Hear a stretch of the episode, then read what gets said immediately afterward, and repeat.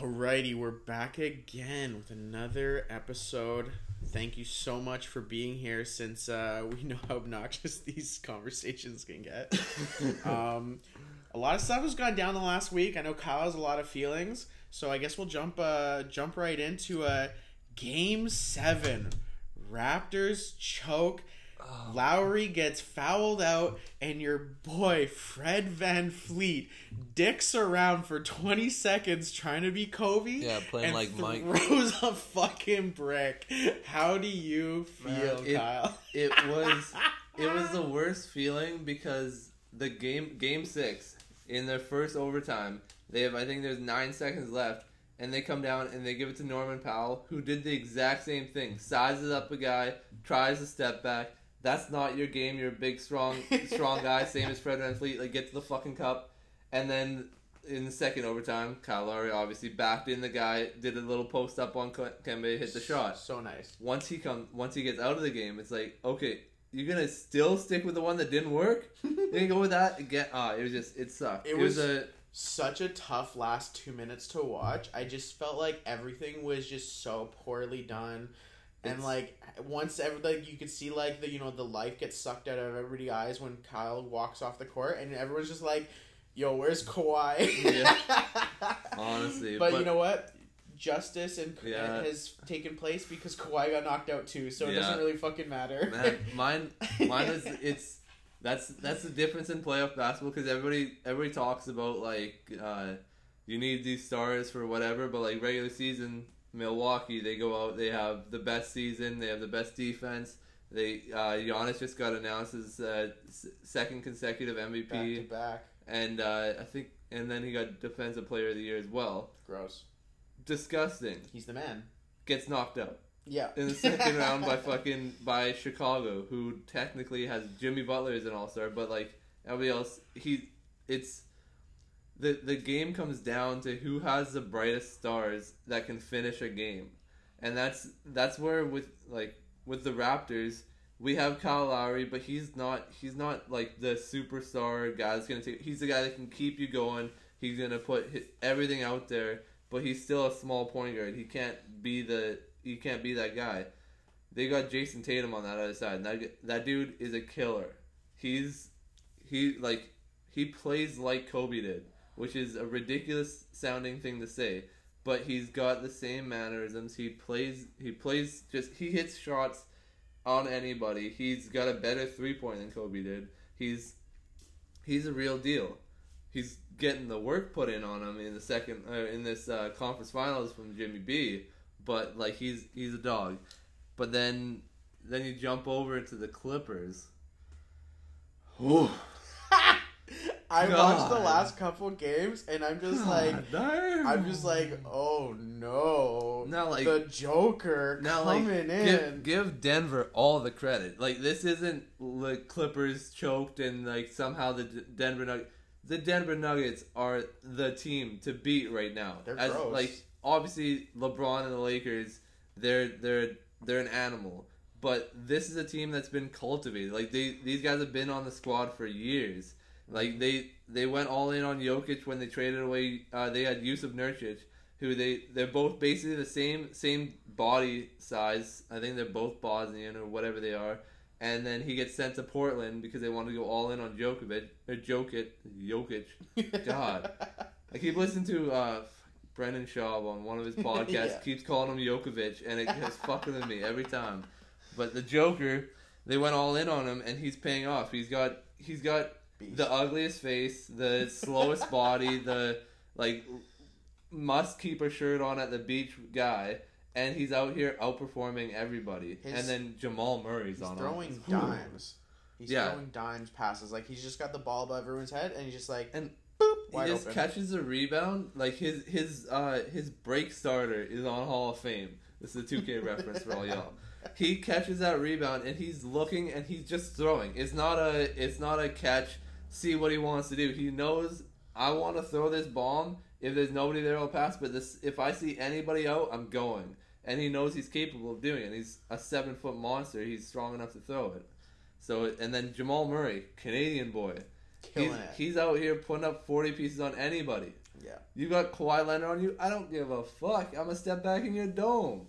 Like he's he's a man he's a man amongst boys right now. He's balling out. And for then- real. But the the thing is that they it's not just these two. It's not like a like a Paul Paul George Kawhi Leonard where it's like this is their team. It's these are the Denver Nuggets and these are the two best players. It's not their team. They're part of the Denver Nuggets. They got Michael Porter Jr. over there who they got a steal because he got he was injured going into the draft, so they were able to get him I think tenth spot.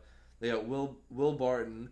They've got they've got a strong like Paul Millsap who's been criminally underrated his whole career because he's undersized, but he's still out rebound. He's been a great rebounder his whole life.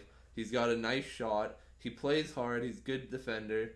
They've got a strong seven at like against anybody in the world, and everybody just he they've just created it without going to free agency. They've created it without paying a max contract some new guy, and it's basically cult uh, culture versus creativity, and that's that's where the Clippers lost it. They just couldn't do it. And then also talking about mental health, Paul George, he he openly was talking about it that he's just he was in a dark space because of being away from family, being away from people, and he he was like I I think I'm starting to feel myself again, but clearly something was off because that's not the same dude. Like he's he also I I I I'd been reading up on it because I was trying to like Paul George in Indiana when they're going up against LeBron and the Heat, and they're they're it's he's looking like he can go toe to toe with the goat.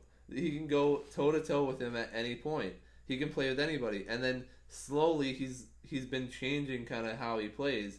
And and I looked up the stats, and he's shooting his shooting threes, like especially in the playoffs, at a much higher percent than he ever did. Like uh, of most, like he I think he was averaging eight threes per uh, per game, and then I think it jumped to eleven in the playoffs. Whereas Klay Thompson was I think seven, and Wow. that's that's you need to realize if you're shooting more threes than Klay Thompson, a spot up shooter, and you're bigger than him, you need to get to the hole. You need to get free throws. You need to be actually creating stuff, especially if you start missing. Mm-hmm. Because if you're not like Steph Curry, Klay Thompson, they're they're unconscious. It doesn't matter. They can miss twenty in a row and then hit twenty in a row. It doesn't matter. They're gonna shoot that ball. But like if you're not that kind of guy, which is everybody else in the world, you need to get to the hole. You need to see the ball go through the hoop, and he just he he shied away from it. So he's been doing it for the last three years, and it just kind of shine a spotlight on it since he called himself Playoff P. All he does is get eliminated. He's never done anything in the playoffs, and he called himself Playoff P. Like you can't give yourself a nickname That's so tough. when it's not a good nickname. That's so tough. I have a lot of respect for the Miami Heat, though. I saw, like, just the way they've been playing. They're up 2-0 in the series already. I'm like, yo, he's giving them the work. But uh, I saw this thing um, on Instagram the other day. It was like showing where all these guys on the Heat roster come from, from like these random bum ass schools. And I'm like, this is. This is a pretty serious squad, and this is basically, in my opinion, coming like we talked about Jimmy Butler before, and how like you know he looks he when he was in Minnesota he looked at you know Cat and Andrew Wiggins as these kind of like spoiled little bitches that just Yeah. didn't want to work hard. I feel like now he finds himself in an environment where he's got a bunch of people around him that were given the same shit hand as him, and he's leading this squad of no names to the promised land. Yeah, Like he he talks about that openly. How because everybody's asking him like how how come it's working here? Because like he's he's with people that are younger even than the other like Cat and Wiggins and them. They're they were a couple of years older than like Tyler Herro and Duncan Robinson. I think they're both twenty. Yeah. Like they're the uh, they're the youngest people to be in the uh, Eastern Con- or the the conference finals. start or something. Because I I think they're the first. Uh, one of them is the first person to make to the conference finals, born in two thousands. Yeah. That's crazy to even say. That's weird. But like, they're they're younger than them. But for some reason, he's working here, and everybody keeps asking him, and he's like, "It's because I can say whatever the fuck I want. Like if if if this dude's not doing his job, I can tell him in any words I want how to do his job and why he's doing it wrong." And I'm backed by everybody. I'm backed by the coach. I'm backed by the trainer. I'm backed by my teammates. And if I fuck up, they can say the same thing to me, and there's no repercussions. It's not something where I need to be nice. We need to make sure we build chemistry. It's just we need to work. If you need to tell them to work harder, then fucking tell them right now. and that's he's like this. That's exactly what you said. Everybody's everybody needs to work on that squad. None of them are just gonna come out there and be LeBron James. None of them are gonna be the best player in the world unless they work hard every goddamn day, and that's what they're doing. They're balling.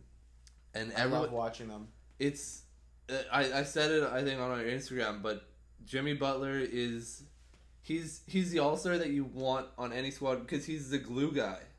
Like you you always you generally you have your your superstar talent, you have your shooters, you have your defenders, and you have your your glue guy that just kind of does a little bit of everything. But he's the glue guy and the best player on the team. That's that's a rarity because he's like in the uh, their last game.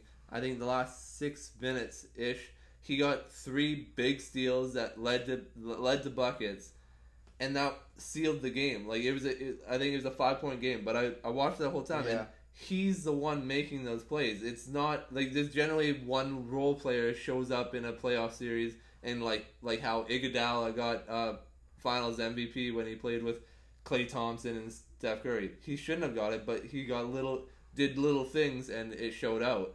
Uh, Kawhi Leonard, when he got the, the Finals MVP with San Antonio, he had Tony Parker, Manny Ginobili, and Tim Duncan, who were better players, but he did little things. He was the glue guy that kind of made it all work. Jimmy Butler is the best player and that guy, and that's that says something for your your team and your culture to have the hardest worker and the best player be out there. And Yeah. I think Definitely. he I think he finished with 16 points. Goran Dragic, the veteran that's been around forever, he he was uh, he started out as Steve Nash's backup, and you like watching him play, you can see he does the same shit because all of all of Nash's like uh, teammates talk about the fact that when he when they were on the Suns, when they had that seven seconds or less, it wasn't something where they like they decided to start running. It was he got the ball and we were going. If you don't go, you don't play, and there's like that's it. There's no questions. It's he gets the ball. We're pushing it as fast as we can. We change the pace because this is how we play better. Because sometimes with some people, they if there's a if shit's going wrong, they'll slow down and try and like get everybody back up to speed. But different different teams can't do that. Miami Heat, Phoenix Suns, that that year's Phoenix Suns, they didn't have the team to slow it down, hit the half court, make like pick and roll here, and just set up your offense. They don't have that. Same as Miami Heat. So Goran Dragic, I think in the second or third quarter, he kind of just started pushing that pace. Just every time he gets it, he's shoving it down your throat. He's going as fast as he can, forcing you guys to double so he can get the kick or going straight to the hoop. And it started changing the game, changing his teammates to get going. And that's a that's a thirty something year old vet, and that's the difference right now. Is that this team is led by veterans and and hard workers, and the other team is led by two like really great players in Kemba Walker, Jayson Tatum, Jaylen Brown's on his way, but like they're young still. They've they've never been here. They've never done stuff like this. Yeah. Like these other guys, they've been here. They've been around the block. Yeah. So Definitely, definitely exciting to watch that team. Um, another topic of conversation I wanted to throw at you. Um, Kyle Lowry. Is Kyle Lowry a Hall of Famer? that's the hardest question because it's like, what is Kyle Lowry? Is Kyle Lowry a superstar? Can you build a team around Kyle Lowry?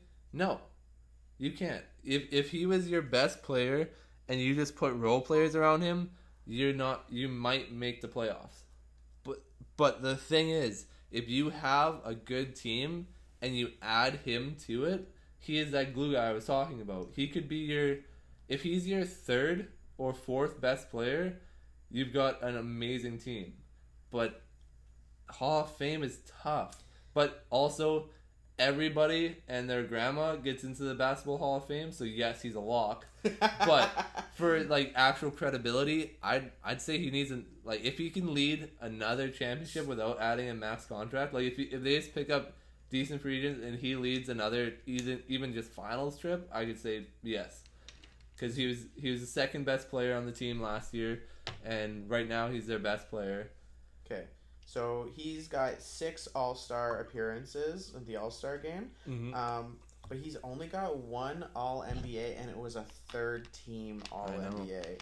So like third team All NBA, and that was what 2015, 2016. So like that was even a fucking handful. I'm pretty sure ago. I've got him. I've got him at like my sixth or seventh point best point guard drafted since 2000. He's he's not. He's never. That's the thing. Everybody's like he's the best. Blah blah blah. But it's just he. He's been here. He's he's a he's like a, he's a hard worker. He's a middle class guy that showed up to work every day, and then that business blew up and started getting big big jobs and made super huge high rises but he was there when they were making little things. So everybody's talking about him as the reason that it's there. But it's it's the the whole team has gotten better. He's just been the same guy. He's done the same shit. He just grew up a little bit. So funny thing I just saw here on uh, BasketballReference.com, they give him an eighty-five point seven probability to get in the Hall of Fame. oh yeah. No no don't don't get it twisted. He's going to the hall of fame but his credibility is that you know it's it's hard i like if i were to like pick you only get five five point guards from this like the last 10 years probably not to be him he's probably not to make it but if i'm looking at if i'm looking at it emotionally as a canadian he's he's a lock but if you look at it just as a stats and what he's done there's no chance Yeah, yeah, definitely. You know, it's it's definitely it's, it's fucking basketball. It's it's the Hall of Fame. You got to think too, like the Hall of Fame. Even this goes for the NFL too. The Hall of Fame isn't what it's conceptually supposed to be anymore no because when you think about the Hall of Fame, you think these are the players that changed the game. These are the players that you can't tell the story of this sport without mentioning what these players did. Yeah. But the Hall of Fame in modern sports is we need X amount of guys every year. yeah We need so many names to go in. We need this to keep rolling. We need a headline. We need we need Kobe Bryant, this guy, and then eight other guys below it. But we need that one guy that really should be in there, and then we'll just throw these guys in 'Cause because they, they helped out. yeah, with his, and we need to have a, a- a ceremony that is, you know, huge. It's on TV. We need all of the big names to be there. Yeah, we need that revenue money to like you know pay for this building and all this stuff. And you know, there's there's so much that goes into like funding this place just by having more bodies come and like selling tickets to it and stuff. That they have to keep pumping these people in even when maybe there wasn't that many great historical players in this era, or maybe this class doesn't have that. Like I'm looking at the NFL, uh, the NFL's uh, first ballot nominees or something like that, like guys that are just eligible Yeah. for the first time, and there's some names that are you're like. Oh, 100%. There's like Charles Woodson, Peyton Manning, Calvin Johnson that I'm like, yo, definitely. And then there's guys that you barely remember. Maybe if you played Madden in the 2000s, you remember like Edelman. Charles Tillman. Edelman. Like that's Well, he's, he's not in it, but he's still playing. But yeah, he's one of those kind of uh, guys. yeah, like He'll probably get in. uh, who was there was a there was a receiver from the Patriots that was on there that I I only recognized. Wes. Welker. Yeah, Wes Welker. yeah, The the small guy that looks like me. Edelman before Edelman. Yeah, Yeah, yeah, yeah. That's that, that, that's what I'm saying. They're the exact same person. The only reason I know who he is is because he played with Tom Brady for two, three. Yeah. years. I don't even know how many years. yeah, like handful of years. Yeah, and like he was good at the time. Like he was the man, and he won a couple championships, and that's probably good enough to get in. But like, that's the thing. And that's that's the thing. Motherfuckers call millennials like us participation trophies. Like the fucking boomers have been given participation trophies for all these fucking Hall of Famers. You showed up. You were here for a long time. Here's your fucking ribbon. Yeah, Like- like, Wes Welker in all of his greatness did not change the game and was very minuscule because all of those Patriots teams, here's what they're known for: having an outstanding defense, having the greatest football coach of all time, having the greatest quarterback of all time, and having the ability to win regardless of how poor the offensive talent is on that side of the ball. Yeah. They've had maybe one other person on that offense in this entire time. Sorry, I'll, I'll For sure one. For two, sure one. There's two people that have touched that offense besides Tom Brady that aren't like. There's some good linemen in there. I'll give the linemen credit. Yeah, the they've, line- They've had some great linemen. Um, but and yet as again, linemen don't get any love. They don't get Nobody love, knows their name. But I'll respect, you know, Logan Mankins. There's some boys out there. Like I'll respect the dogs, but like there's out of their skill position players that Tom Brady has had as weapon, there have been two guys that I think are Hall of Fame pedigree, and that was Randy Moss, who was a really brief one, Yeah. and Rob Gronkowski. Other than that, Yeah. everyone else has been an All Star, has been a, a pretty good, but has not been a Hall of Famer. But they're gonna get in. Wes Welker get in. What is it? What fucking Tim Yeah. Brown maybe a couple years ago he'll probably get in. Edelman will get in. Yeah, all, Like- all these, all like most of the receivers were bought for seventy five bucks off the trade market. Like they were, they were. It was something that nobody wanted, and they're like, just give me a body. Like just put somebody out there. I, I can throw it to anybody. Yeah. Just put somebody there so that we can technically run our offense. Like it doesn't matter who they are, and they just get these Hall of Fame careers out of it. It's like no, they're not Hall of Famers. They just happen to have Tom Brady there. Yeah. Like So- most people, most if you're a professional athlete, if you put the best quarter, like arguably the best quarterback, I don't know of all time, but like one of the top in in the discussion, and you're a receiver, you're gonna have a fucking good year. Like it's it's a like it's a no brainer. Like you can't you can't just give those guys fucking credit just for showing up. Especially when the offense has been clicking for so long consecutively, consistently, and then you throw in these random bum receivers, they're just going to fit into the mold and they're going to do what they got to do and they're Yeah. going to get their numbers. And that's just a product of the system, of the coaching, of the quarterback. They're all one thing. That's why they were so good.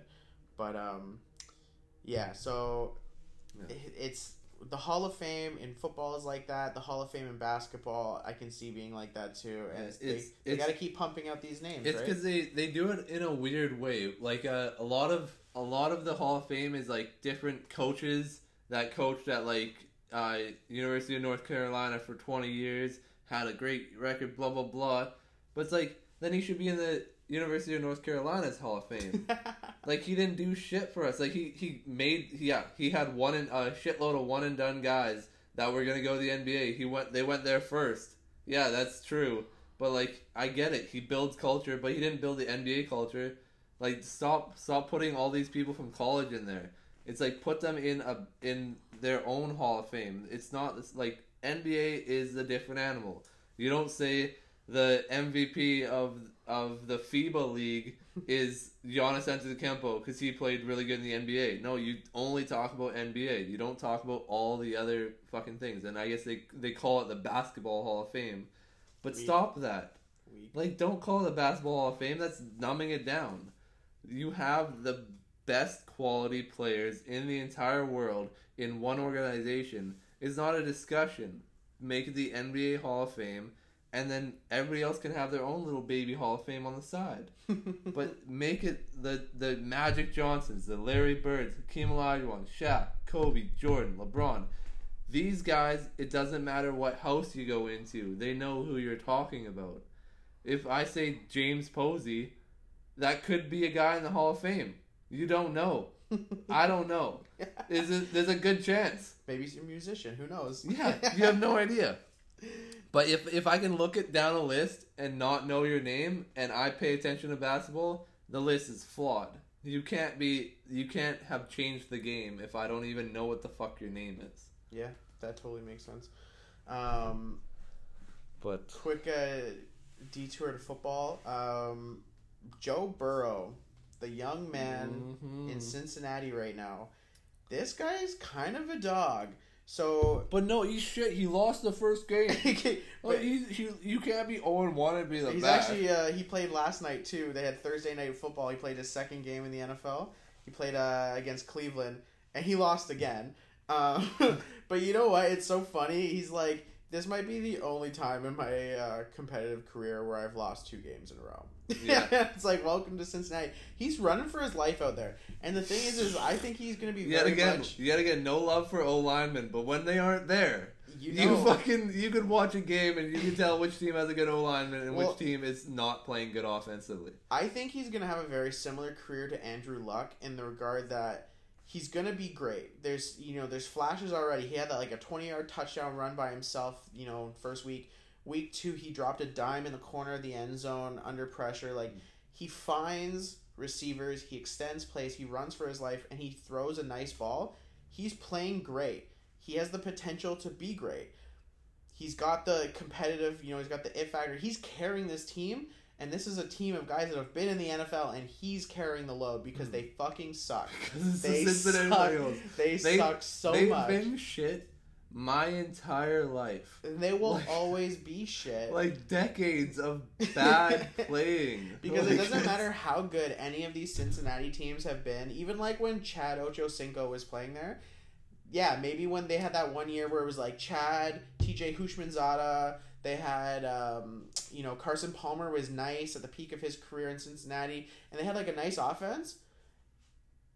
But they've never been good enough to get past Pittsburgh and Baltimore, and I honestly don't think they ever will. Mm. Because it's, there's, you know, some teams can, you know, get good players, but they just don't have the organization to run a team Yeah. and be successful. And Cleveland is a prime example. They have a gross studded cast.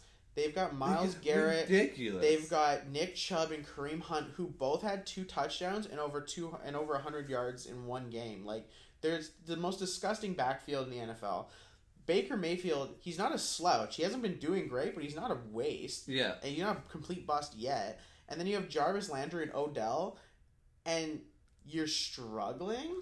Like these teams, It's it's yet again. It's Minnesota Timberwolves versus yeah, the Miami Heat. Miami Heat hold you accountable and say if you're not physically fit, you don't get to play. Minnesota Timberwolves tweet at you saying, "Oh, you did a good job today." yeah. You, Like- you can't have a you can't have a a team that just is accepting of losing. Yeah, exactly, and that's the thing. The Cleveland Browns are just been have been so bad for that. It doesn't matter how many good players they have; they're still going to be a shithole in that like, conference. And Cincinnati is somehow worse at this moment. if you're if like as a human being if i have a really shitty season i figure out how to spend the money to switch my name so i'm not the fucking browns.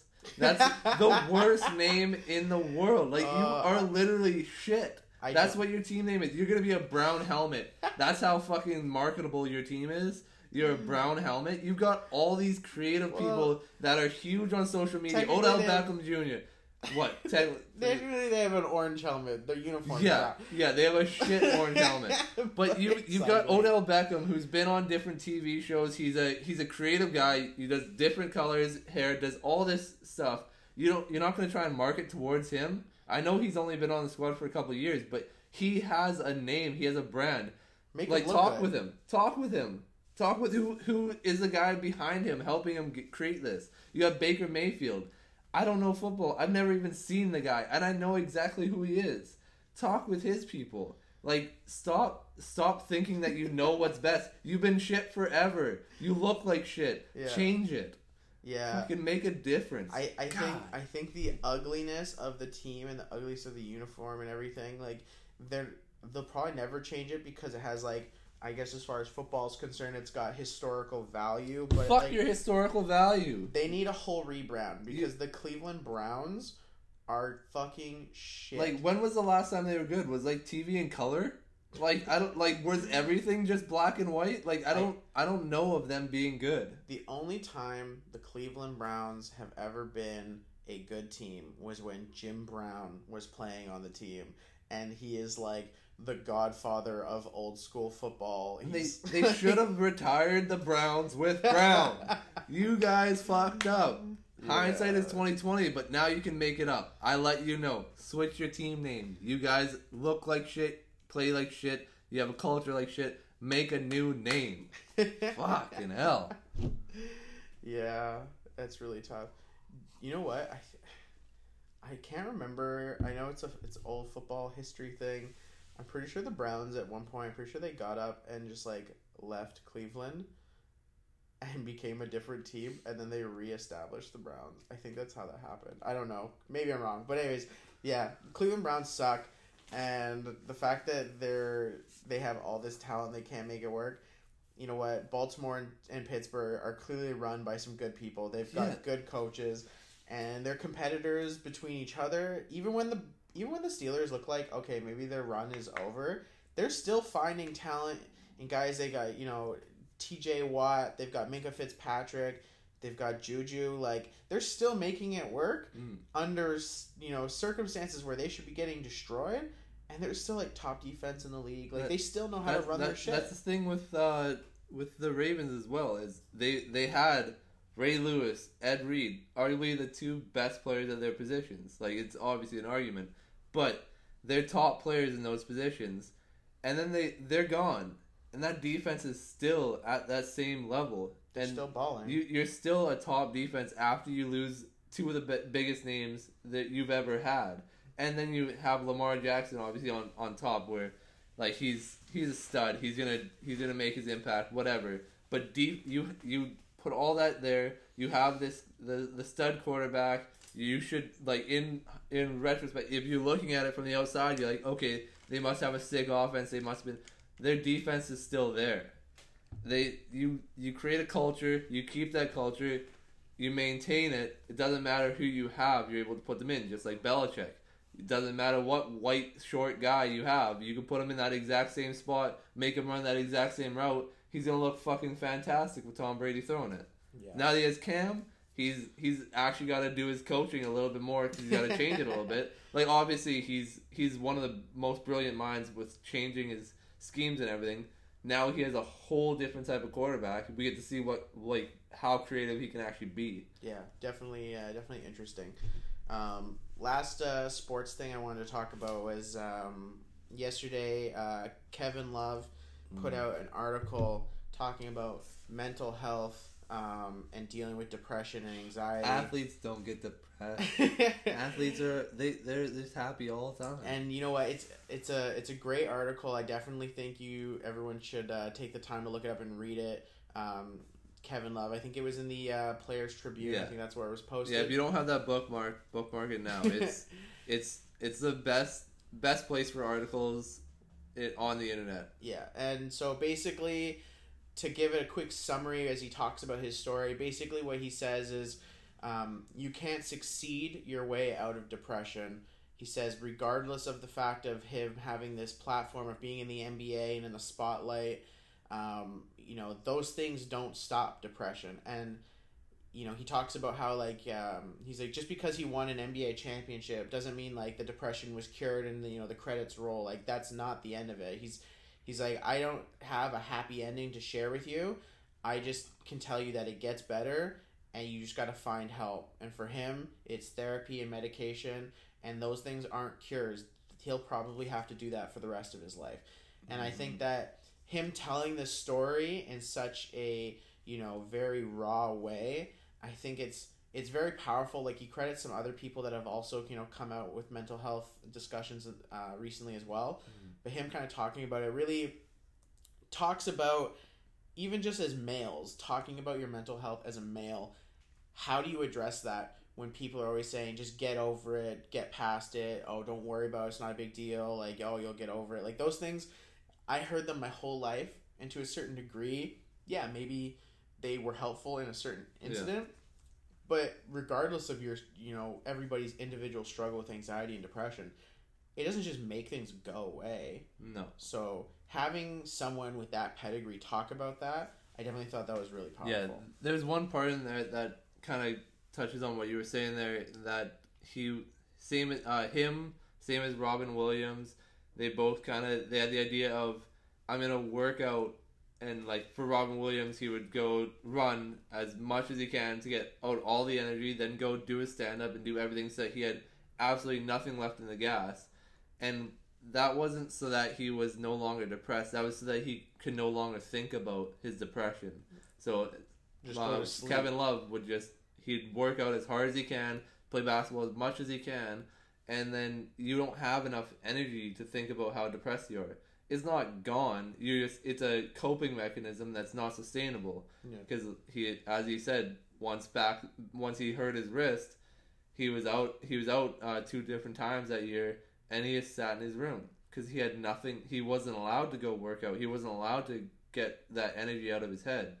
And like for me, I've never I've never had the same level of depression of that, but like I've I've felt that where I feel like complete garbage and I feel like like shit's failing and I'm failing everything and I just need to go do something and I'll just go like I've I've sat in the gym and played basketball for three hours where if I miss a shot I run back and forth Then when I get home, everything's all good now because I just it's not it's not that it's good. It's that I can't. I'm so tired. I can't deal with it, and it's something that it resonate. I'm sure it resonates with a lot of athletes because everybody like like you said, everybody says get over it. You're you're gonna be fine. Just you you've done good things. Why like you can't be sad. Like look at all these other people. They do the comparison. Like look at the homeless guy in Ethiopia that hasn't eaten in seven days. It's like yeah, compare him to anybody. You've got you've got a fantastic life. It's not that people aren't saying that they've got a shit life or that they don't enjoy what they have. It's that they just feel bad. It's not. It's nothing else. They feel bad, and it you can't fix it by just doing something. And and it's not even necessarily like they feel bad because you know bad things have happened. Like yeah, you know childhood trauma mm. can play a big role in this. You know the way you're raised. Obviously that has a lot to do with it. But then there's other th- aspects too. You can have a chemical imbalance in your brain, and that can cause you to have, you know, um, was it borderline personality disorder, you know, uh, bipolar disorder. Like there's so many different mental conditions that you can have mm. that have nothing to do with you. That you you didn't do anything, you know, it wasn't you did anything wrong. You had a bad diet or anything. It's a chemical imbalance in your brain. Your brain is wired differently than others, and these things can come across from various reasons and then you just have to deal with it for the rest of your life and there's nothing you can do to cure it. It just is there and it's always there. And for some people it's always been there and they don't even understand they don't know because you know it's always especially for men it's been such a cliche to you know oh you you're not some kind of little bitch you don't have to worry about it stop crying you don't you're not some girl right? Yeah. there's all those gender stereotypes that we didn't have we can't have problems. And then you know maybe you maybe there's something else. Maybe you get diagnosed with one of the things i just said and then you kind of realize hey i've been dealing with this my whole life but no one gave me any credibility because whatever. Yeah. like the gaslighting idea. And, and yeah gaslight and that that can happen to anybody hmm. right? So it's it's definitely it was definitely powerful for him to talk about those things and i definitely thought it was worth a read. Um, if mm-hmm. you're struggling with those kinds of things, you know, it, it even if you're not struggling with things, even if you're one of those guys that's like, oh, I'm fine, I got no issues, give it a read. It might, if it doesn't help you, it might help you be more compassionate to your brothers around you because there's a lot of guys in your in your life maybe like i said maybe it's not you maybe it is you and you're just not ready to understand it yet but there's definitely people in your life that you didn't think have mental issues don't have you know they're working on their mental health that need some kind of understanding that you maybe weren't ready to give them because you just didn't get it. Yeah. And I think it's definitely has a ton of value in that regard. Yeah. And for me personally, a little subnomer on it. I don't know if that's a real word, but I'm gonna go with it. Al just makes up words, but you get what he's I do it all the time. You you'll figure it out. Continue. But uh, like with it as well, saying like there are chemical imbalances, there are issues, but don't don't jump to that as your first diagnosis of yourself. You if you diagnose if, yourself, like yeah. you'll obviously never diagnose yourself, but like if you're if you're feeling like shit, kind of take take a look at what you're doing in your life at first. Because for me, when when I'm feeling like shit, I kind of look at my life like, what am I doing wrong? Like, what am I doing wrong? And I look at it, be like, okay, well, I my my, I, my wife is like reasonably happy. I'm happy. Like I've got a decent, I've got a good family. I got kids. I got this. I got that. It's not something that I'm doing wrong myself. Maybe there's something else that's going on in my head. But if you look at your life and you think, okay, well, when was the last time I've worked out? When was the last time I ran? When was the last time I hung out with somebody? When was the last time I talked to anybody? If you're you're answering all those with no's, like nevers, I haven't talked to anybody, I haven't ran, I haven't kept in shape, I I eat out every day. Now think about that before, like as that might be part of the depression because you might actually feel like shit because you're treating yourself like shit. So you gotta you gotta keep that in the back of your head that you have a little bit of accountability on your own.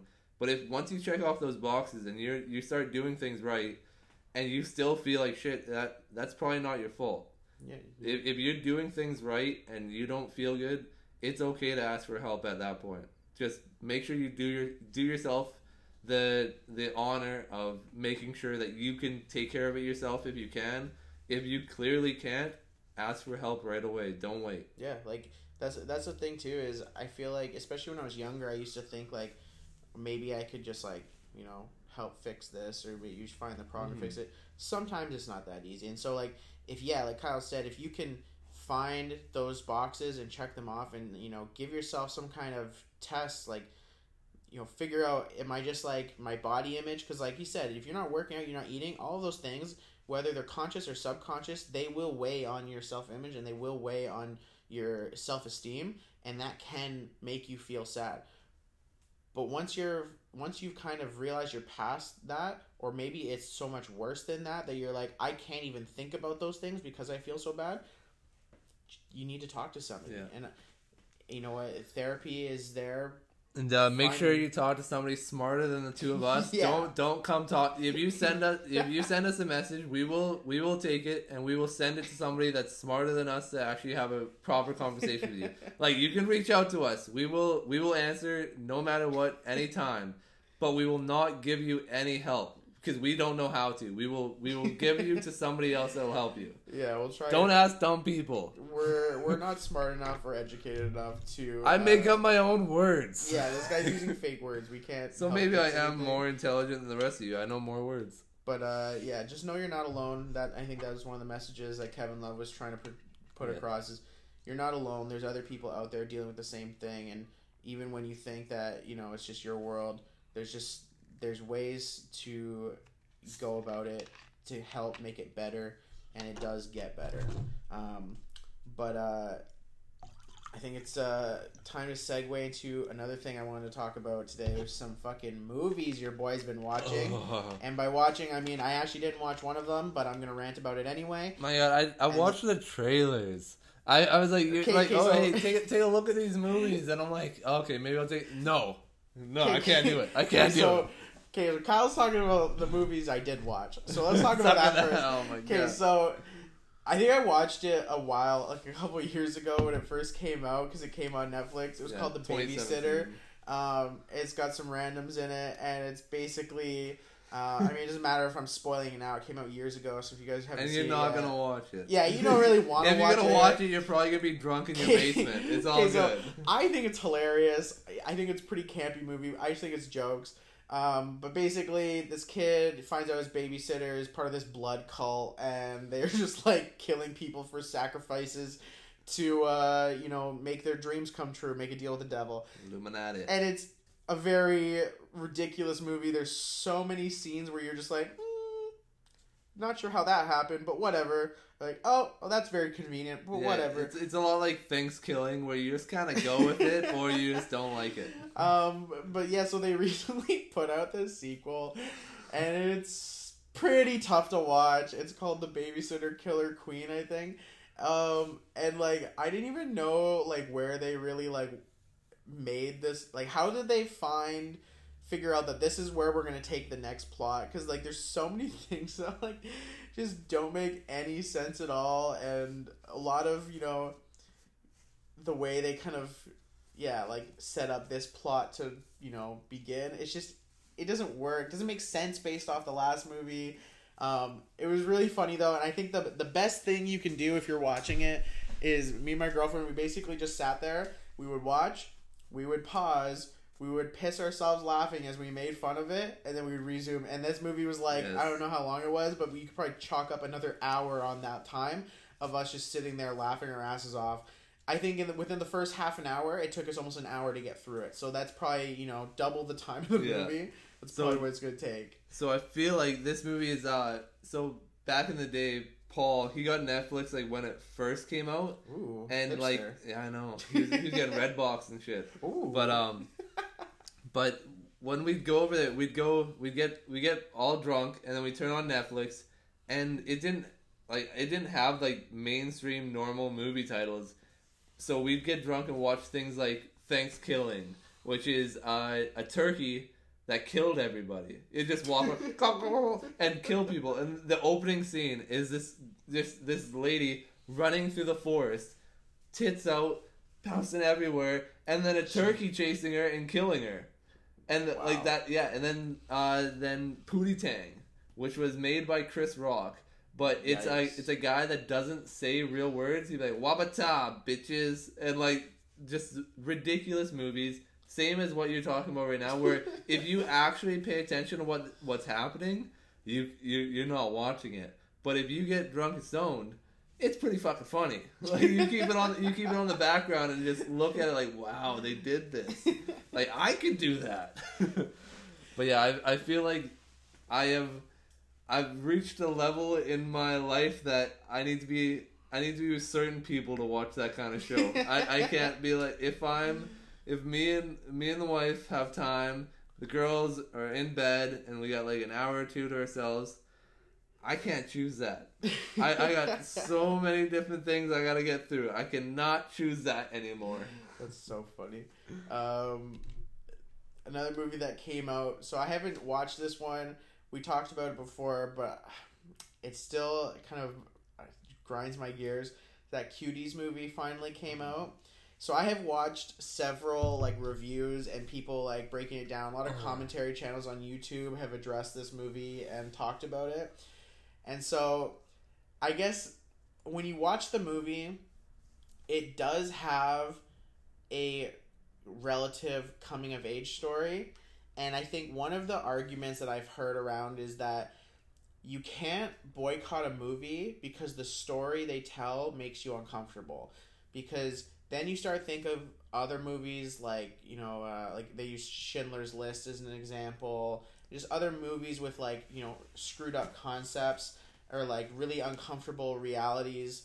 Um, because if you don't show those movies and like those graphic scenes in like how they play out in reality you don't realize that that's someone else's reality that they're actually living in those horrifying situations and so like I'm, I'm waiting for you to finish because I completely disagree with that comparison, and I think you do too. I just want uh, I just want to throw that out there before we get too far here. so to a degree i hear what they're saying and my brain goes to other movies that i think are shot or probably done in a similar way and so the movies that i i think about are this movie i think it was called eighth grade um it's that movie that bo burnham did Yeah. um where the girl's just basically just living her life it's shot very much in just like a real setting for her just tracking her life um, and yeah, there's an uncomfortable moment in that scene where she's like almost raped or something, and yeah, very uncomfortable.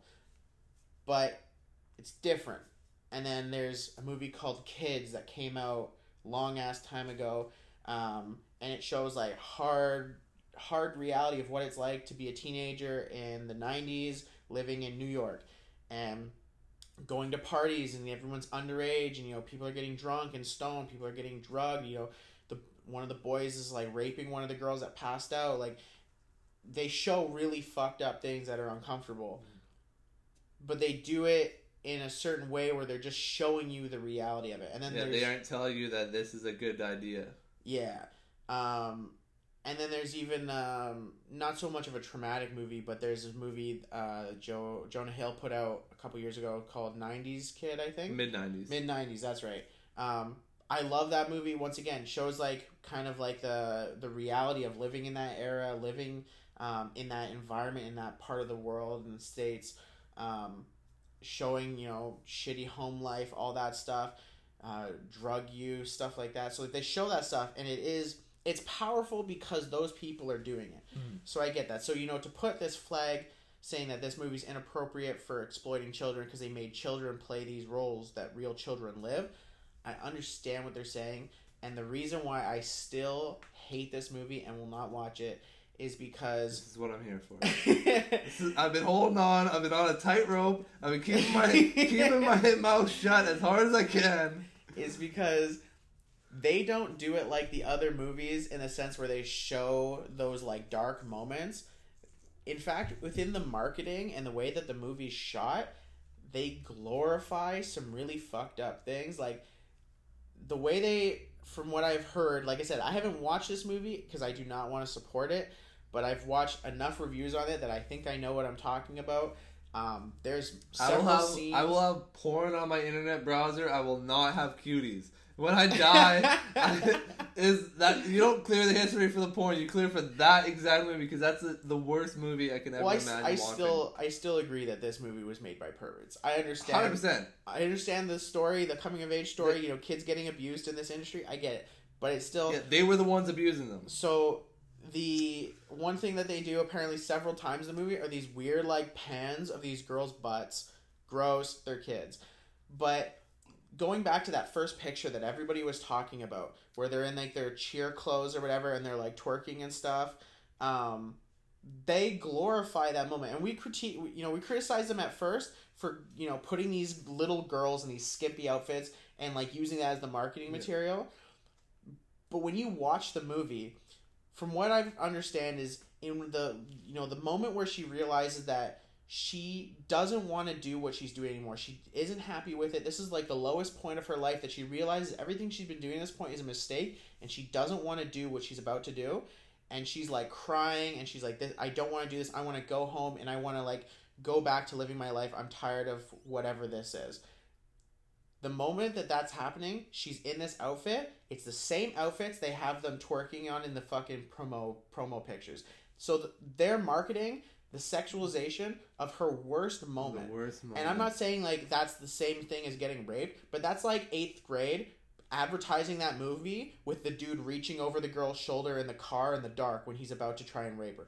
That's the same Yeah. dark moment of the movie that you don't want to see. That's uncomfortable, and she's that's what they're promoting. Yeah, That's so gross. that's that's yeah, and just a throwback because I I don't even know I don't even know how to talk about this one, but like just a throwback for the Kevin Love thing. If they if they promoted the moment after he had his crazy panic attack that his he had a huge panic attack in the middle of a in the middle of the arena freaked out everybody if they they advertised the moment right before or right after that it'd be like okay the, that was kind of fucked up of you because i have to look at that and remember that and then there's a lot of people that pro- like a lot of kids that probably have grown up and had like a, a situation like that where especially with girls they feel uncomfortable but they they're also insecure and they they don't want to cause a scene so they go ahead and do it anyway. They they spent the whole whole night crying in their room whole morning crying thinking about it and then they go do it because they don't want to be that rude person that doesn't do it. And that's that's the scene that is getting marketed as the main thing. And yeah for the the main difference i find with it between all other things is the fact that it's supposed to be a positive. Like the the the promo picture like without any context behind it i'm like okay well i've i know i have different people in uh like my family and brittany's family that are dancers and different friends. And like it's weird as hell to me but they wear those kind of outfits and you don't have to sexualize it. You like it they can wear those outfits and do a, like do their dance and it doesn't have to be a sexual thing. But the idea is that they're doing a sexual dance twerking. Like it's twerking isn't meant to be like a method acting. It's it's a fucking sexual thing. That's the whole purpose behind it. So being in an outfit is whatever because there's cheerleaders there's cheerleaders for football basketball everything so you can wear those outfits and whatever. They're be they're super young, so it's like if you look at it that way, yes, it is a bad thing. But the promo picture itself, I don't care. Like it, you can put out whatever you want there, but the message behind the whole thing is that she's having a coming of age story at like fourteen. Eleven. yeah, 11. yeah. Like you're you're you're fully fi- figuring out your sexual self at eleven. Like that's where the image is prop wrong because you you can't. You don't even know who you are at that point. Like I don't even like at eleven I was playing Foursquare and I didn't know girls. Like I knew I knew guys. I like girls were there. That was about it. They just showed up. I didn't know I didn't have my sexual awakening. Like it's it's like the the idea behind it just doesn't make sense. I can't even fathom pitching that to it. Like imagine going into a room with a bunch of executives and being like, "Okay, so now these these little girls, they're gonna wear dresses, but like not long enough that they could go to school in, but like short enough that they get suspended for, and then I'm gonna have them twerking, and I'm gonna have it as like a good idea. Like their their family eventually will come around to it. They'll they'll figure out. What do you think? Like, how how could you even like market that to somebody? Yeah, like I I I had heard somebody talk about how like you know these twerk groups are a real thing. Like you could go on YouTube right now and like Google these fucking kids twerk groups, and they are real. It's just like I get that it's someone's reality They're and it's uncomfortable. It's just you got to do it if you're gonna show these like fucked up you know real life things. Don't market the lowest point. Like Yeah, yeah, that yeah. When you said that part, that's yeah. like the moment that you break down. It's um, yeah, and maybe throw myself under the bus on this, but me and Brittany went and saw Katy Perry a couple years ago, and the, the, uh, we saw we saw myself under the bus. we saw her live, but we also went and saw the movie. Okay. and uh, like there was a point in there that uh, that Russell Brand broke up with her, and she was about to have her show, and she's broken down, she's bawling everywhere, and they all like huddle around her, like they do their like pre-ritual huddle and everything, and she's bawling, bawling. She walks to the front, and there's a thing that raises her up to the stage. She's crying like crazy. The lights go on, and she just she opens her eyes, puts on a smile, and goes out and does it. And it's like if somebody else marketed that moment, but like she she put out the movie, like it's all her all her say. So she she has the creativity and she understands this is gonna be out there, people are gonna see it. That's fine. But if somebody else had put that out there as her worst moment, and then she gets to look and see, they knew that. They knew that this was my worst moment, and they chose to glorify it to everybody. Yeah. Like it's definitely a different tone when you're telling someone's story versus telling your Yeah. own. So I totally agree with that. Um, But yeah, I definitely did go to Katy Perry on my own willingness. And I don't know who opened for. I can't remember any of it. But yeah, whatever.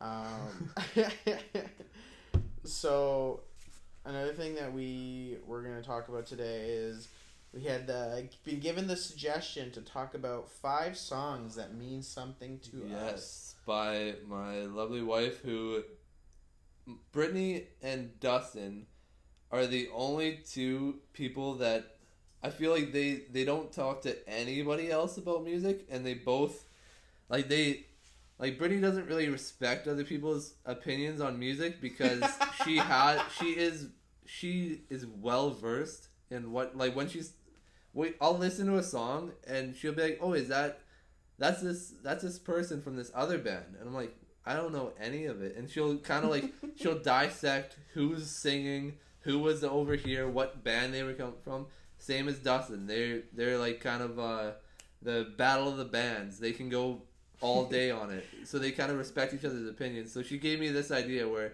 I know music a little tiny bit so like my music's not going to be as relevant but or well, mine will be relevant. His will be nostalgic and like deep and actual like good songs and shit. but My mom was a musician, so I grew up around music. She's taught me so much uh, music in my day. Um, my whole family has some different form of taste growing up. One of my sisters was a bit of a little gangster girl when she was growing up, like Tupac. One of them listened to some more hardcore music and like Nine Inch Nails. One of them listened to country music, and you know, my mom's yeah, you know everything in between. She's from rock and roll to disco. She's all Yeah, over the place. yeah, Rev's everywhere. Rev's Yeah. crazy. Um, yeah, my parents they uh, they love classic rock. So I've I've been around that my whole life, and now that I'm kind of getting older, I go to my own shows. Um, I think uh, generally I'm listening to more like uh, kind of like indie pop rock. Uh, I still listen to rock and roll. Like right now, I say like my two favorite uh, rock bands are probably the Struts, um, which we saw Yep. with me, Kyle Britt. Well, uh, oh no, that time I didn't get to see them. That was my second show. I didn't get to see them That's, that a, time. that's the second story. We'll get to that story. yeah, we'll get to that after. But um, I s they showed me that, and they're they're absolutely amazing. Um, Best then, live band I've ever seen in my life. Um, and then my my number one is Imagine Dragons right now. They're I just love these guys. Um, so that's generally my taste. Like I've I've grown up a little bit my own, but I've heard it all. My phone right now. You know, four thousand songs. Basically, anything. If I ever remember the words to a song, I download it on my phone. So you, you get in the car, it's name that tune until you get to wherever you yeah, are. we we can just sit there and quiz each other on what songs playing all all day because there's so much and there's so much variety. So you never really know. And uh, that's the thing. Me and Britt have always bonded because you know every time you know I kill and name that tune, Britt has been an absolute beast. And uh, whenever we play name that Dude, she has been just as good as me. So she knows her shit. I'll give her. her I credit. take hard L's. Like there's not many things I lose at, but these I don't even play. Like it's I don't even get a participation trophy. um. So yeah. Uh, do you want to jump into your strut story quick? Okay. Oh this god. guy. So like yeah, so beforehand, me and me and Britt go. We see Struts the, for our first time. They have shitty openers, but then uh, they they come out and they're just they they have so much energy. It's a reincarnation of uh, the dude from Queen, whatever the fuck. Freddie. Mercury. Freddie Mercury. I was gonna call him Johnny Mercury. That's why I didn't say it. But uh, Freddie Mercury, like he's he's got so much passion, and like uh, in his um his Spotify or whatever, I think his Spotify thing, he said, "I'm the biggest rock star you've never heard of," and he is. He wears the he wears the makeup. He has the the like the scarves, and he just goes. He's yeah. crazy. The best show I've ever seen in He's my out of his era. He's dialed up to the nines. Yeah. This guy is a complete performer and entertainer in the purest sense of the word. yeah. It's an amazing show. So we, we see him the first time, he's unreal. So then the next time we see he's coming out, and I'm like, hey, Dustin, I know will want to see this. Like I, like I feel like he might even be the best show he's seen, and that's saying something. So I invite him. So we go. Uh, obviously he's driving because he doesn't drink. So me and Britt are drinking, and we we get there early, and we decide. I think we went to Chinatown, and we went to this. we needed some food. this so- was like late night. yeah, get we- some food just before the We, show. we go to Chinatown and we go into this mall looking for food, and, and we end up because I forget that I'm sitting beside Iron Mark Iron Mike's stomach. He like nothing penetrates it, so we end up going to fucking Taco Bell. no, no, no, it wasn't Taco Bell. It was Taco- It was this very low key. I'm pretty sure mo- anyone not from this part of the country has even heard of it. It's called Taco Time. Oh yeah, it's like a little, it's like the little Taco brother Bell. of Taco Bell out here. But the thing is, is like They have less quality efficiency. there's like me. It's like that one fast food place that like has like two or three locations in like the entire province. Like Yeah, it was it's not. really not popular. and the, and the, but the thing is, is when I was growing up, there was a Taco Time near my house that eventually got you know bought and sold and turned into a Taco Bell. But for a while there, I used to go to this Taco Time as a kid, and I loved it. So I have like these good memories of Taco Time. But as an adult, that food, like everyone makes jokes Oh, about getting so- Taco Bell my shit. God. Taco Time is like three times No, worse. Taco Time doesn't end with one hole. It's oh fuck. So we we we we get our fucking burritos, and uh, so we go to, we go to the show, and they've got decent openers. So we're we're all like me and Britt are drinking. We're at the front. We're right at the front of the uh, the stage, and then like they basically it's the in between where Struts is about to come out. They kind of say like we're about to start up, and I feel it.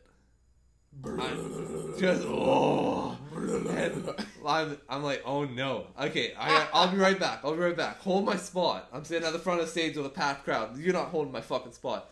I rush to the bathroom. I just shit and throw up like crazy, and I hear the struts come out, and I'm like, oh, I gotta get back out there. I can't leave. I got I, I got a bucket in my hand, a garbage pail, and I'm shitting like crazy. And I'm like, this is exact moment that I've been here. I've been waiting here. I ate food for this. I came out on like I think it was a Tuesday. I have work in the morning. And I came out for this, and I'm sitting there, and I'm like, oh, they're all gonna think I was drunk, but like I've had maybe two beer, like while I've been there. We drank on the way up, but like it wasn't. It was I just got fucking taco time poisoning. So I'm I'm just excavating the body for the entire show. Everything's done, and I finally get out. Turns out He's been fucking singing to my girlfriend the whole time. yeah, me and Brett And- had a great time. It was an and, awesome and show. like they're just like, oh wow, this is the best. Dustin's like, yeah, this is you're, you're right. This guy is the best live, and I'm sitting there like, this is the worst time of my life. So we drive back. We have to stop multiple times for me to throw up. I throw up outside of Lickman. I, I throw up everywhere, but my car is parked at Lickman. So we get out there, and then Brit like we're I'm out to get in the car, and I'm like ah, I don't know, and Brittany's like you got to try and throw up more. So I do the two two finger salute, start throwing up all over the side of the road. I'm like, hey, let's get home. So I get home. It's probably like twelve thirty one ish. So I I go to bed and I wake up at two thirty so I can get up and go to work at three. and I get to work and I'm like, I'm sorry, I'm sorry, but today's not that day. and I throw up till 8 a.m. and then I go home and then I keep throwing up and it's 24 hours of the worst taco time poisoning, missing my favorite show. And I think that's a common theme with me. I'm like when I'm really excited for a show, something go- goes wrong. I just don't understand because like we ate at the same place. We had, pr- I think we ordered like the same thing. I think you just ordered what I ordered because you weren't quite sure what to get. You're like, Yeah. oh, if Dustin's getting, it must be good. And like I felt the smallest tickle in my tummy, but like you said, I You're I- different. You're, people are built different. I There's, have a there's different iron stomach. people. Like And- I, I felt like I, I used to I like I've I've had a decent stomach before, but like I don't have that kind of I can't withstand the food poisoning and just kind of my stomach doesn't just say, "Hey, no, we're good." My stomach says, "Go. Let's get this shit out of here." I got nothing. I got I, I don't have a lot of in me. I need to get rid of all the bad, otherwise I'm gonna be ninety percent fucking taco time. yeah. So, But yeah, then it's a great show. the, the next then the, the last show I went to was with Brit. Her it was the most embarrassing thing. Back to mental health thing. My first ever panic attack was we go to the Killers. We're on the floor. This is Britney's favorite band Mm. of all time. We slowly are inching our way forward, getting through the crowd. We get to the almost to the very front. They're announced. They come out, and I start having a panic attack. I've never had a panic attack. I'm on fire. I'm throwing my clothes off. I'm freaking out that we need to get out. We need to leave. I'm fucking freaking out. And this is her favorite band oh, just Oh, showed up. no. And she comes with me. We go to the back. And then literally we get out of the crowd and I'm fine. Nothing's wrong. I'm good now. Wow, that sucks. We're at the very back on the floor to her favorite band. It was the, the worst moment because I'm like, I have no explanation for what happened because I didn't even know what it was. I I was I got hot. Everything I was on fire. Like I'd throw my jacket off. Everything. I I was freaking out, and then I was completely fine. And I'm like, I just ruined. Like this experience was only for her. Uh, We were only here because she likes the Killers, and I ruined this. That sucks so much. Back to back concerts, I fucked up. oh man. That one was worse because she didn't at least get to see the show. But on to our top five. So we'll go. Uh, we'll, it's not not a top five as in like five, four, three, two, one. Just top five, just in how we felt at that moment when we heard that song. you got five songs. And we'll go back to back. You go first. I'll go second, and then we'll, we'll just keep going from there. Kind of do a brief brief synopsis of how we felt at that moment. Alrighty. Whew. So, the first song was an easy choice. Um, I only have one song tattooed on my body, so it made sense that it had to be on the list. Um, Carry On My Wayward Son by Kansas, 1972. I have the lyrics of the chorus Carry on my wayward son, there will be peace when you are done. Lay your weary head to rest, don't you cry no more. And this song to me was an ode to my grandmother who had done so much for me in my life. A lot of my football success was because she was able to send me to camps to get coaching from higher coaches, send me here, send me there. She supported me a lot through my football career, and so I owed a lot to her. And when I was in my first year of university, she passed away, and she never really got to see the fruits of her labor. Um, and basically, those words to me were kind of a reminder that she wouldn't want me to sit there and mourn and cry and you know waste my time being sad because I was at this point playing football. I had a, a reason to be there. I had a purpose. We had a goal that we had together for me to achieve. And if I sat there crying, I would waste that opportunity. She would want me to keep working. And every time I hear that song, I think of my grandmother and I think of all of those feelings. So it is a very emotional topic of conversation mm. for me. You're up. That's big, man. This guy's like Mbop Hansen. No, uh, well, if you can go emotional right off the bat, I'm gonna join with you, but in a completely different way. So- okay, okay, okay. So, it, it's not gonna make sense right off the bat, but my first song is "Down with the Sickness" by Disturbed. Hey, I like that track. So- okay. So obviously, it gets you hyped no matter who the fuck you are. but uh, but so It's a great so track. back back in the day, uh, like shit happened, but uh, it was uh, me, and my brother, and my dad, and uh, we've we've been real real poor, and uh, at the time we were living in uh, one room loft, like not one bedroom. It was one room. It was uh, we had we had a room and a little nook where we put our bed where we all slept on, and it was uh, you had the the shower was in that room. The living room was there. The kitchen was beside the shower, and then the nook with your bed. And then we had a bathroom downstairs in the, the shop that we were staying in. But um, my brother did not like to wake up. He just it doesn't matter what alarm what you did. So my dad, we had basically the only thing that we had that was worth anything really was a really good sound system. So six a.m. as loud as this motherfucker can go. You can hear all of Alexander. Like the entire road you can hear it. Oh wow And that's how we woke my brother up every morning for He's school. like, fuck. just he just he, like he'd eventually be like, I get it, I'm up, but you can't hear him because me and my dad are just fucking thrashing to this song. But it just reminds me I this, love this it. song every time. It just reminds me like we it was a shit situation. Everything was not good, but like we we just had this song that should not have been a happy moment. Down with sickness by Disturbed is not supposed to be your happy place, but we we made it work. So that's my first song, Down with Sickness by Disturbed. Okay, okay. The next track I got on my list from 1997, we got I'll Be Missing You by Puff Daddy and the Family. That's a track that uh, I remember when I was in high school. Um, one of my teammates passed away after graduation. Rest in peace, fallen brother Desmond Bassey. Um, and I remember, you know, obviously it was a it was a tough time. You know, the football team was quite uh, we were a tight pretty tight group.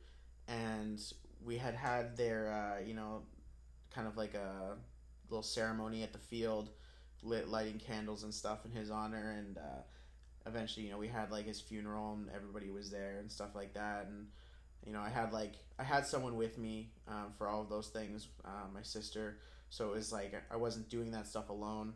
Um, but i remember it was pretty pretty close after all of that had kind of done and I was still like, you know, just like going day to day. I remember I was in the car and this song came on talking about, you know, just if you if you've heard the song, you know the lyrics. Are it's it's it was written after uh, Notorious B.I.G. passed away and by his friends. And it's talking about like you know just thinking about like yesterday, you know, just like you do everything together and all these things. It's about their fallen friend.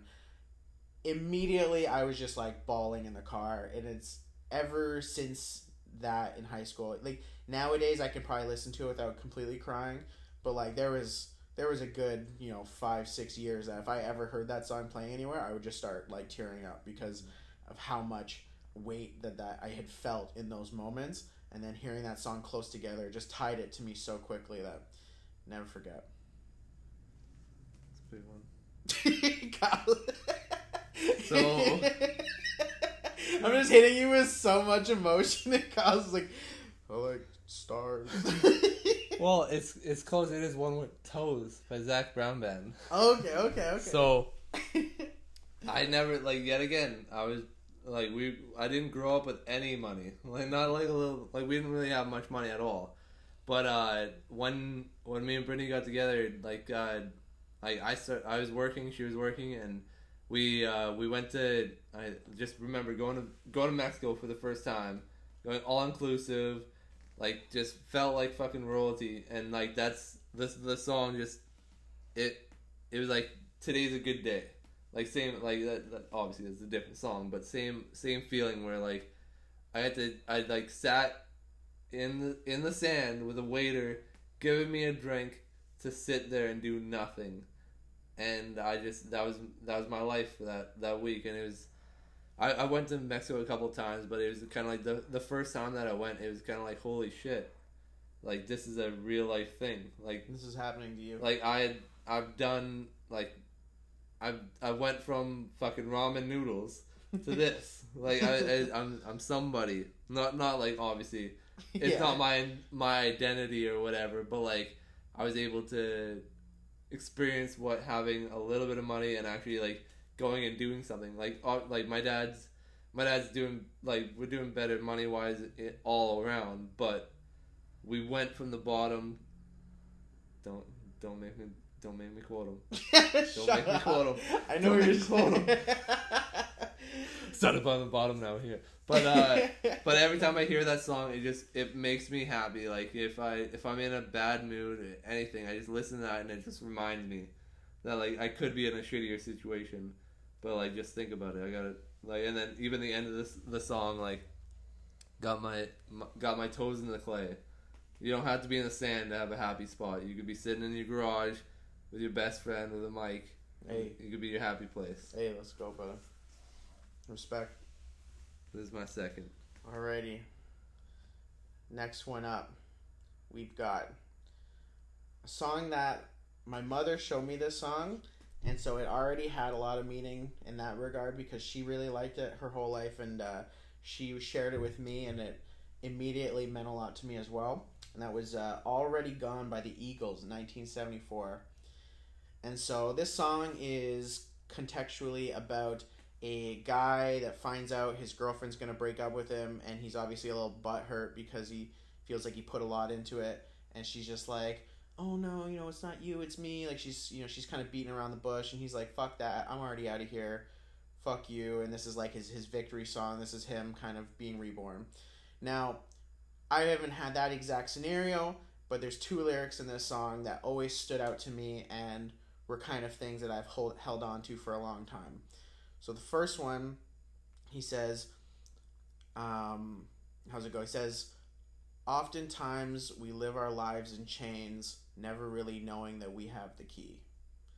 And it's like thinking about that outside of the context of this relationship, there's so many ways that, that those words can relate to so many struggles you deal with in your life day to day you never really know you have the key. You have the power to change what your situation is. And it you know, we talked about it when I told like my story, you know, back in our like third episode or whatever, talked about that quote, you have to be willing to give up who you are for what you can become. That quote kind of has the same message to me in a lot of ways. And so that line alone by itself was always a very powerful one. Um, the second lyric in that song that always meant a lot was um, how does it go? Um, trying to remember exactly the wording.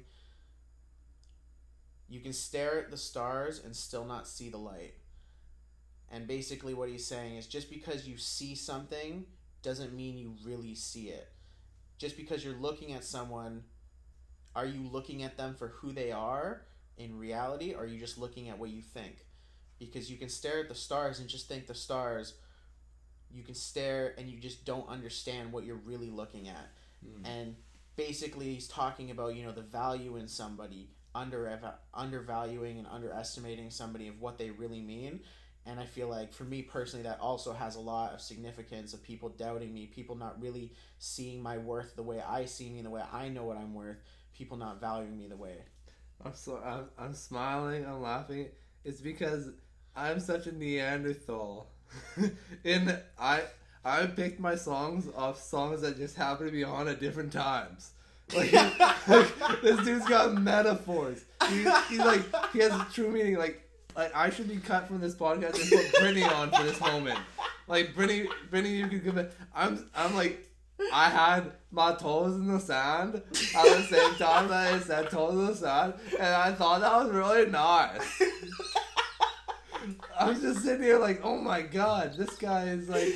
You pitched this, idea, I didn't realize I know, how serious. No, I, I did. I, I told Brittany, I'm like, I I should just I'm gonna I'm gonna think of mine and I'm gonna give it to him on the spot so then he won't be fully prepared.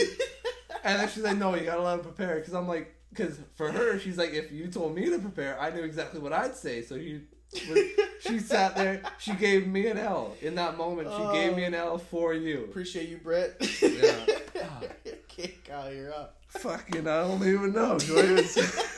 Should I even be here? No. I like my third song is "Never Enough" by uh, by Eminem 50 Cent because I fucking love it.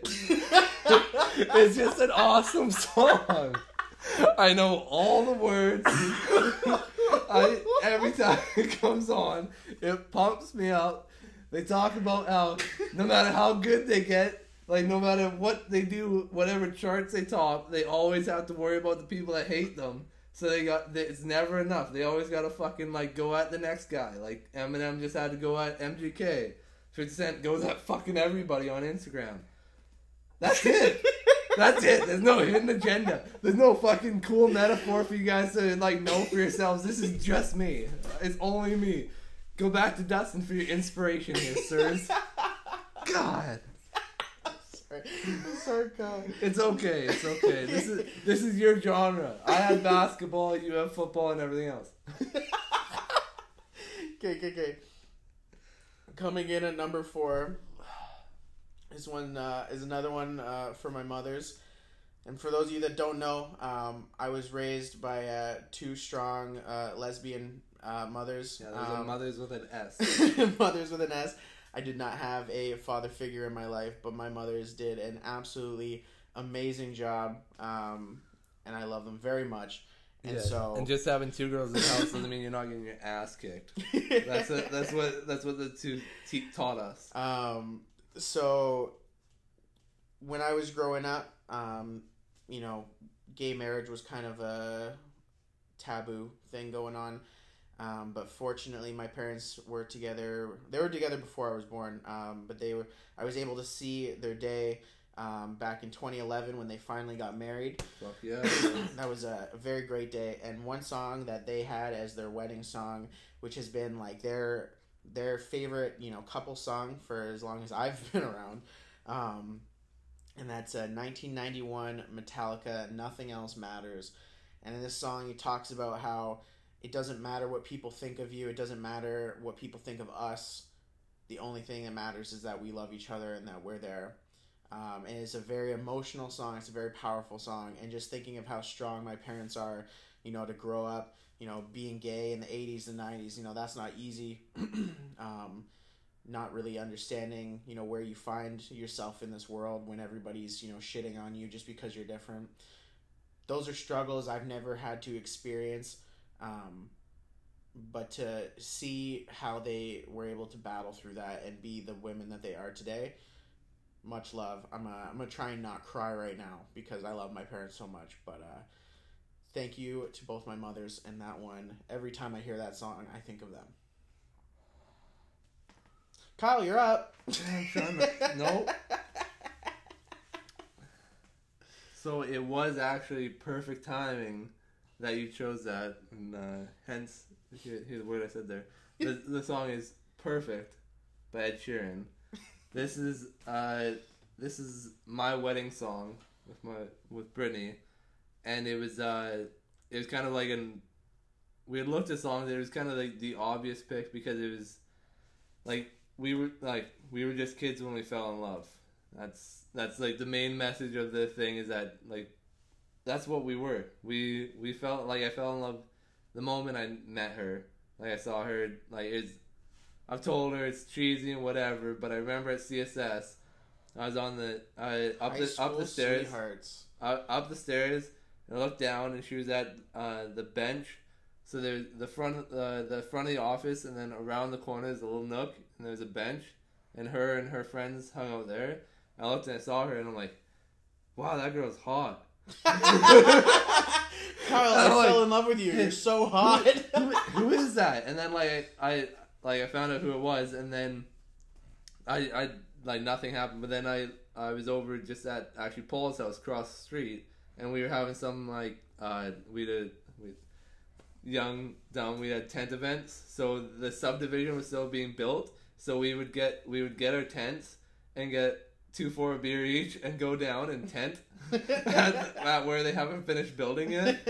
So in the morning after we were we were outside and then uh, Brittany and uh, friend uh, Becca were upstairs and in their window and they were like yelling over at us and I saw her and I I recognized her and I like asked Paul how she how he knew her and kind of like tried to get a connect there. But like that's how we be, kind of became is like we were kids and I was just trying to figure out how like to even hit on girls. Like played sports Yeah. I didn't know shit. Like I was some tiny tiny skinny kid. Like I, I don't know what they like if girls like me. But then uh yeah the the song the song fit us perfectly we fell in love when we were young. We kind of everything we've done has been like our our our firsts like having a house having kids having cars having vacations well she had vacations when she was younger but like my first pretty much all of my first were with her and yeah we just it was it's my my favorite song every time it goes on it kind of it's a slow dance moment doesn't matter who it is Beautiful. yeah There you go. Hit hit the emotion i made it yeah. I fucking made it. Um, the uh, the last song I got here. See, the other songs they were all old. You you knew those songs. Those songs have been around for a while. This next one, more of a modern pick. Um, and it is a uh, post malone and it is a song that um, me and my girlfriend. It's probably one of our favorite songs together, and and so anybody that's been in uh, a serious relationship knows that relationships take work. People make mistakes. I, I'm talking to, I'm preaching to the choir here. Kyle's out here with a wife. I have a girlfriend, so No. You're talking, you're, you're talking to, I think one or two people might listen, so you're talking to a couple more. It's okay. Um, but uh, yeah, everybody, you know, relationships take a lot of work. Um, if you're self aware, even at all, you understand that you've made mistakes, you've done things you regret. Um, but in a, in a in a good relationship, you know, you acknowledge when you make mistakes and you don't just like give up on things. You keep working through it and you tr- strive to be better all the time for you, for your partner. Um, and there's this song that came out in 2018 by Imagine Dragons called West Coast. And basically, it's a, uh, a song of him talking about, uh, you know, talking to his partner, uh, you know, telling her, like, don't give up, like, I can be better, like, I've made mistakes, just everything I just said, you know, he's made mistakes, he's going to be better, don't give up on me, I won't give up on you. And that kind of mentality of, you know, working through your your struggles and trying to understand each other and understand those problems and not just like throwing in the towel when things get rough or things get rocky for even a moment. For us that was really you know we've been in a pretty good place but there's been moments where hearing that song definitely brought us out of whatever anger we were feeling in a moment um, and re refocused us into why we're together how much we love each other and why we love each other and uh, I think for that reason, that song will always have that significance to me. That's big. That's a. It's not my final song, but uh, a song by Brittany's favorite band, uh, The Killers, uh, uh, Rut. It's kind of it kind of has the same thing. Like don't don't give up on me. I'm just in a rut. Like sometimes you're just like you as a person, whether or not you're with, like in a relationship or not. Sometimes you just kind of you have a moment where it's like a couple weeks of just shit. I haven't done anything. I, I'm doing everything wrong please don't give up on me. Like I'm, I'm not. This isn't me. I'm fucking up. I'm, I'm having a situation. Don't give up on me. Give me a little bit more time. I can make. We can make this work. So yeah, that's that's big. So my last song, it's uh, it's a song that most people won't know. It's um, "Shine" by Bishop Gunn.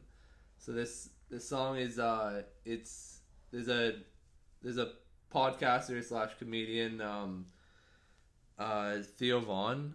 He has a podcast called the This Past Weekend, and uh, so he his whole his whole backstory. He used to be on a lot of drugs. He kind of worked his way through them. He's been sober for whatever amount of time, but um, this song every time I hear it, just it uh, it makes I don't know it it's uh I think it's a little bit religious, but it's uh it just it's a feel good song that basically talks about like just shine like uh, it's it's a hard hard song to explain. It's just it makes me feel good. Like it's uh at any point at any time I put that song on, it it changes my body temperature. Like I, I go from hot to cold. I go from from mad to okay to from sad to happy. It's just uh it's it's my it's my favorite song. Brittany has heard it about a billion times. when I, I go to the Google Home, hey Google, play play. Oh shit, Google's going off. But I, I, I tell Google what to play, and it and I go right off the bat every time, and it's just uh, it's my favorite song. If you haven't heard it, take a listen. It's it's worth What was a it listen. called again? Shine by Bishop Gunn. Hmm. You probably it's not it's not a mainstream song. I don't even I don't know. I've never heard anything else from the guy. I only know it from the podcast, and like the first time I listened to the podcast, like it was uh, like the one that I listened to was really like deep and whatever. Then the song came on, and it kind of it, it kind of changed my life. Like not like not changed my life, but like the way the way only music can. Yeah. You listen to a song, and you. for some reason you're never the same. I feel you. I understand that. And that's that's the main reason why I wanted like to bring up our top five is that like like from knowing you and knowing Brittany, I never knew that music like I, music was always there. It was just you listen to a song and then you go on your day. I never really realized how it can kind of craft your life and that you can kind of like take it and it it encap in encapsulates. I don't know if that's the word. that either. is the Okay. right word. Yes. Yeah, okay. I wasn't sure I was going to try and create that one myself, but uh, I'll give somebody else credit for that one. And uh, encapsulates the moment that you heard it or the moment that you you remember after you hear it and it's uh it's a it's a different thing. I never I never thought of it that way until like very recently. And now I'm I'm starting to look at music a whole different light. It's beautiful. And that's the thing. I think uh, music is one of those things. Yeah, like you said, it's kind of like how like a good tattoo can just hold that meaning for you for the rest of your life. You can just hold that memory in a way that not many other things can, um, and you can you know re-experience it over and over. And that's why music is beautiful. I uh, I've always had a strong love for music, so I totally understand that. Um, but uh, that's uh, that's pretty much all we got for today. We uh, we went on about a lot of things. Thank you all for listening again. Uh, by the way, Kyle, we uh, we hit India this last week, so uh, to whoever that random person living in India was that listened, yo, big ups to you. You're a homie. Uh, Thank you, sir. Or ma'am, I'm assuming, sir, if I'm gonna go by the demographic. but yeah, you know, we're like over sixty eight percent males listen to Yeah. us, but hey, you know what? Stats don't lie, but We appreciate uh, appreciate all support, guys. Yeah. Um, we'll be back next week with uh, some more bullshit. Peace. Yeah.